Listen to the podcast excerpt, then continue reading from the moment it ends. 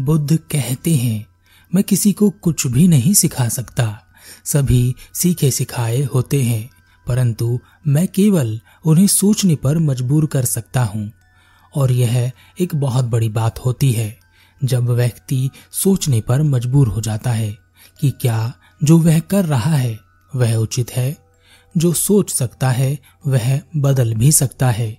जब व्यक्ति अपने बारे में सोचने को मजबूर हो जाता है तब उसके भीतर अंतर्दृष्टि उत्पन्न होती है। एक कहानी है। एक गाँव में एक व्यक्ति था। उस व्यक्ति के दो बच्चे थे। एक लड़का और एक लड़की। दोनों अभी बहुत छोटे थे। वह बहुत गरीब था। घर का गुजारा जैसे तैसे करके वह चलाता था। एक दिन बीमारी से उसकी पत्नी की मृत्यु हो गई। दुखों का पहाड़ उस पर टूट पड़ा था। उसे ही अब बच्चों को संभालना था। और उनके पालन पोषण के लिए भी धन कमाना था। उसके रिश्तेदारों ने उसे दूसरी शादी करने के लिए कहा, परंतु उसने यह कहकर मना कर दिया कि वह अपने बच्चों के लिए सौतेली माँ नहीं लाएगा। इससे उनका भविष्य बर्बाद भी हो सकता है। एक दिन वह बच्चे भूख से तड़प रहे थे। घर में खाने के लिए कुछ भी नहीं था। उसे काम नहीं मिला था और कहीं से कोई मदद भी नहीं मिली थी। बच्चों को भूख से तड़पता देख वह बाहर की ओर भागा, पर उसे कहीं से भोजन नहीं मिला। तब उसे रास्ते में गुरु दिखाई दिए। वह गुरु के चरणों में गिर गया और रोते हुए उसने गुरु से कहा, गुरुदेव, मेरे बच्चे भूख से तड़प रहे हैं। क्या आप कुछ भोजन दे सकते हैं? गुरु ने कहा हाँ क्यों नहीं? मैं अभी भिक्षा मांगकर ही तो ला रहा हूँ। इतना मेरे पास है कि तुम्हारा तुम्हारे बच्चों का पेट भर सकता है। चलो, तुम्हारे बच्चों के पास चलते हैं। गुरु उस व्यक्ति के घर पहुँचे और उन दोनों बच्चों को भोजन कराया। गुरु ने उस व्यक्ति के लिए भी भोजन दिया। जब गुरु को उस व्यक्ति की कहानी पता चली तो गुरु ने उस व्यक्ति को एक सेठ के पास भेज दिया और कहा कि वहाँ तुम्हें काम मिल जाएगा। उस व्यक्ति को सेठ के यहाँ मजदूरी का काम मिल गया। उस व्यक्ति ने बहुत मेहनत की। अपने बच्चों की शिक्षा और स्वास्थ्य का पूरा ध्यान उसने रखा। उसने उन्हें माँ की कमी कभी महसूस ही नहीं होने दी। वह दिन रात भगवान से यही प्रार्थना करता रहता कि उसके बच्चों का ख्याल रखना और उन्हें कामयाबी देना। गुरु भी उस व्यक्ति के घर आते रहते और बच्चों को अच्छी शिक्षा प्रदान करते रहते। उस व्यक्ति ने अपनी पूरी जवानी मेहनत करके अपने बच्चों को कामयाब बनाने में लगा दी। उसके बच्चे पढ़ लिख कर कामयाब भी हो गए। अब वह बूढ़ा हो चुका था। बच्चों को अपने पिता का ऐसे मेहनत करना अब पसंद नहीं आ रहा था। वह चाहते थे कि उनके पिता अब आराम करें। उन्होंने पिता को आराम करने के लिए कहा और उनका काम छुड़वा दिया। पिता बहुत खुश थे। वह भगवान को और गुरु को धन्यवाद देते रहते। एक समय आया, जब बच्चों के विवाह होने थे। लड़की का विवाह कर दिया गया और वह अपने ससुराल चली गई। लड़के का भी विवाह हो गया। अब वह पिता अकेला हो गया था। उसे अकेलापन खलने लगा था। वह इधर उधर लोगों के पास बैठता इधर उधर की बातें करता, परंतु फिर भी मन में अकेलापन बना रहता। उसका अकेलापन उसे खाए जा रहा था। गुरु ने जब यह देखा, तब गुरु ने उस व्यक्ति से कहा, अकेलापन इस बात को दर्शाता है कि हमें किसी का साथ चाहिए, परंतु इस दुनिया में सभी के साथ छूट जाते हैं और हम अकेले ही रह जाते हैं। कोई हमारे साथ हो या हम किसी के साथ हो, एक दिन छूटना अवश्य ही पड़ता है। तो अपनी अंतर्दृष्टि को जगाओ और देखो, जो खालीपन तुम्हें महसूस हो रहा है, यह तुम्हारा मौका है। स्वयं में भीतर की ओर उतर जाने का, वहाँ जो साथ तुम्हें मिलता है, वह कभी नहीं छूटता। पर उस व्यक्ति को गुरु की बातें समझ नहीं आ रही थी, और ना ही वह अकेले रहना चाहता था। वह जिन व्यक्तियों, जिन लोगों के साथ रहता था, या अपना समय गुजारता था, उन्होंने उससे कहा, अरे भाई, हमने तो अपनी जवानी में भरपूर मज़े लिए, पर तुमने तो अपनी जवानी ऐसे ही बर्बाद कर दी। पर अभी भी कौन सा तुम बूढ़े हो गए हो? शादी क्यों नहीं कर लेते? यह बात उस व्यक्ति के मन में बैठ गई थी। उसकी संगत वाले लोगों ने उससे कहा, हमारे पास तुम्हारे लिए एक लड़की भी है। बिल्कुल जवान, तुम्हारे लिए बिल्कुल ठीक रहेगी। उन लोगों ने उस व्यक्ति को उस लड़की से मिलवाया। धीरे धीरे लड़की और उस व्यक्ति के बीच बातचीत होने लगी। अब वह व्यक्ति खुश रहने लगा। उसके जीवन में जो खालीपन था, अब वह भर रहा था। जब गुरु ने उस व्यक्ति को गलत संगत की ओर बढ़ते हुए देखा, तब गुरु ने उसे सावधान किया और कहा, जीवन भर जो तुमने तपस्या की और उसका फल पाया, उसे नष्ट मत करो। वह लड़की तुम्हारी बेटी की उम्र की है और वह लोग जिनका साथ तुमने पकड़ा है अच्छे नहीं है। गलत संगत का गलत ही असर होगा और परिणाम बहुत बुरा होगा। पर अब उस व्यक्ति को गुरु की बातें अच्छी नहीं लग रही थी। तो उसने कहा, अब तक मैंने अपनी जिम्मेदारियों को पूरा किया है, पर अब मैं अपना जीवन जीना चाहता हूँ। यह कहकर वह व्यक्ति वहाँ से चला गया। पुत्र अपने पिता के खर्चे के लिए जो पैसे देता था, अब वह सारे पैसे उस लड़की पर खर्च किए जा रहे थे और पिता के खर्चे बढ़ते जा रहे थे। पिता के बढ़ते हुए खर्चे देखकर एक दिन पुत्र ने पिता से कहा, आपके इतने तो खर्चे नहीं हैं, और अब मैं आपको पहले से कहीं ज़्यादा दे भी रहा हूँ, फिर भी वह कम पड़ रहा है। आप कहाँ खर्च कर रहे हैं? पिता ने गुस्से में कहा, क्या अब तुम मुझसे हिसाब भी लोगे? क्या इसलिए मैंने तुम्हें एक कामयाब इंसान बनाया था? क्या यही शिक्षा मैंने तुम्हें दी थी? पुत्र ने कुछ नहीं कहा और वह चला गया। कुछ दिन बाद पिता ने पुत्र से कहा, मैं अकेला हो गया हूँ। तुम भी अपने काम में व्यस्त रहने लगे हो। मैं सोच रहा हूँ कि मैं शादी कर लेता हूँ। इससे मेरा अकेलापन समाप्त हो जाएगा। पुत्र ने कहा, आप बिल्कुल ठीक कहते हैं। मैं भी यही सोच रहा था और मैंने आपके लिए एक लड़की देखी है और वह आपकी ही उम्र की है और उनका कोई नहीं है।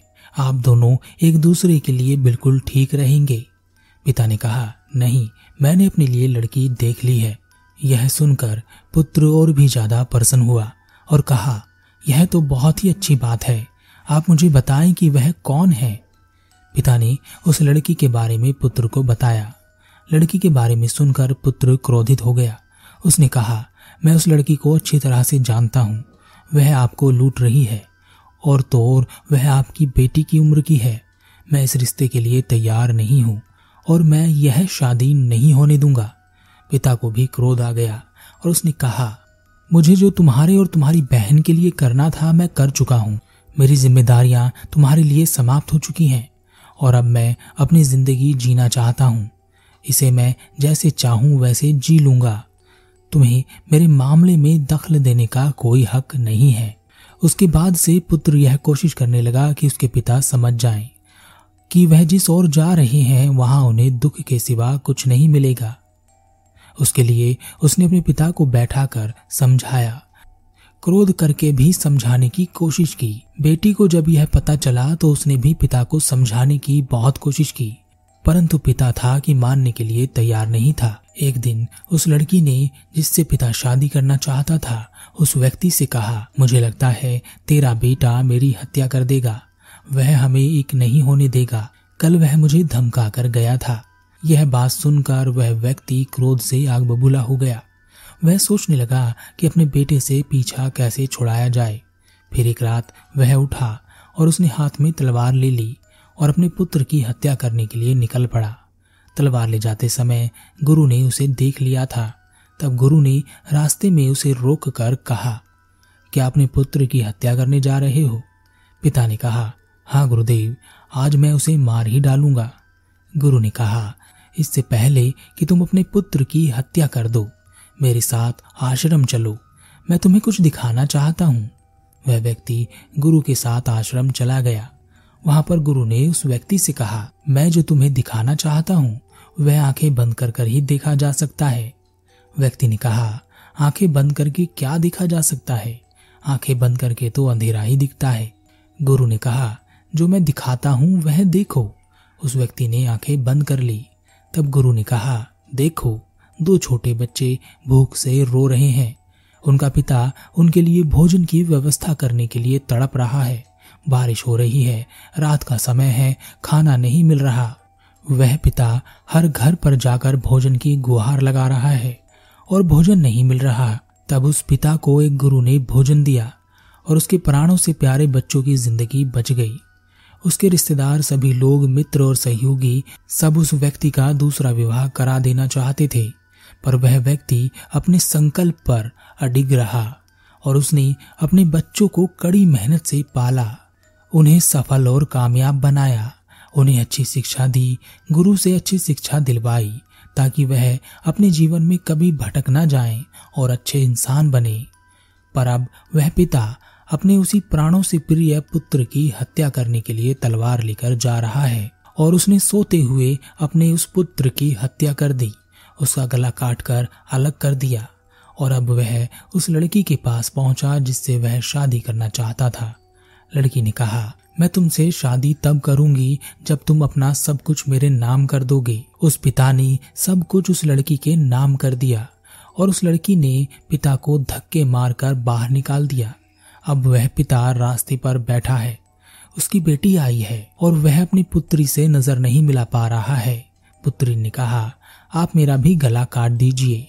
अगर हमारा गला ही काटना था तो इतना बड़ा क्यों किया? बचपन में ही मार देते और किसी कम उम्र की लड़की से शादी कर लेते। इतना सब नाटक करने की क्या ज़रूरत थी? यह कहकर उस लड़की ने खुद अपना गला काट लिया और वह गिर पड़ी। अब वह पिता दहाड़े मार मार कर रो रहा है, और अब कुछ भी ठीक नहीं हो सकता। वासना हमें ऐसे ही अंधा कर देती है, तब हम अच्छा बुरा सोचने लायक नहीं रहते। गुरु की यह बातें सुनकर उस व्यक्ति की आँखों से आँसू बह रहे थे। उसने आँखें खोली और गुरु के चरणों में गिर गया। उसने कहा, गुरुदेव, आपने तो मुझे अनर्थ करने से रोक लिया। गुरु ने कहा, हम सब सीखे सिखाए होते हैं। मैं किसी को नहीं रोकता। सब अपने से ही रुक जाते हैं। बस अंतर्दृष्टि उत्पन्न होनी चाहिए और तुम्हारे भीतर अभी अभी अंतर्दृष्टि उत्पन्न हुई है, जिसके कारण तुम देख सकते हो कि तुम्हारे द्वारा किया गया कार्य या कर्म गलत है। गुरु की बात से प्रभावित होकर उस व्यक्ति ने सांसारिक जीवन छोड़ दिया और वह गुरु की शरण में आ गया और खुद को पाने की खोज में निकल पड़ा। यही होती है अंतर्दृष्टि। जो हमें सही और गलत को देखने पर मजबूर कर देती है, जो हमें अंदर से झंझोर देती है। किसी भी व्यक्ति में जो सत्य के मार्ग पर चलना चाहता है या चलता है, सबसे पहले अंतर्दृष्टि उत्पन्न होती है।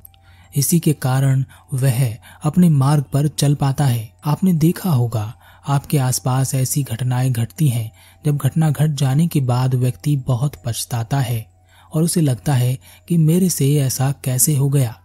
यह वही लोग होते हैं जो वासना में इतने अंधे हो जाते हैं कि उनकी अंतर्दृष्टि समाप्त हो जाती है और वह अच्छा या बुरा कुछ नहीं देख पाते, सिर्फ़ अपनी वासना को पूरा करना चाहते हैं।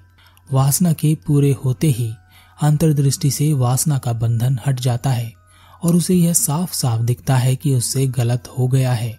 पर जिस व्यक्ति के भीतर अंतर में अंतर्दृष्टि पहले से ही जागृत है, जो हर कार्य पर सोच विचार करता है और वासना से दूर रहता है।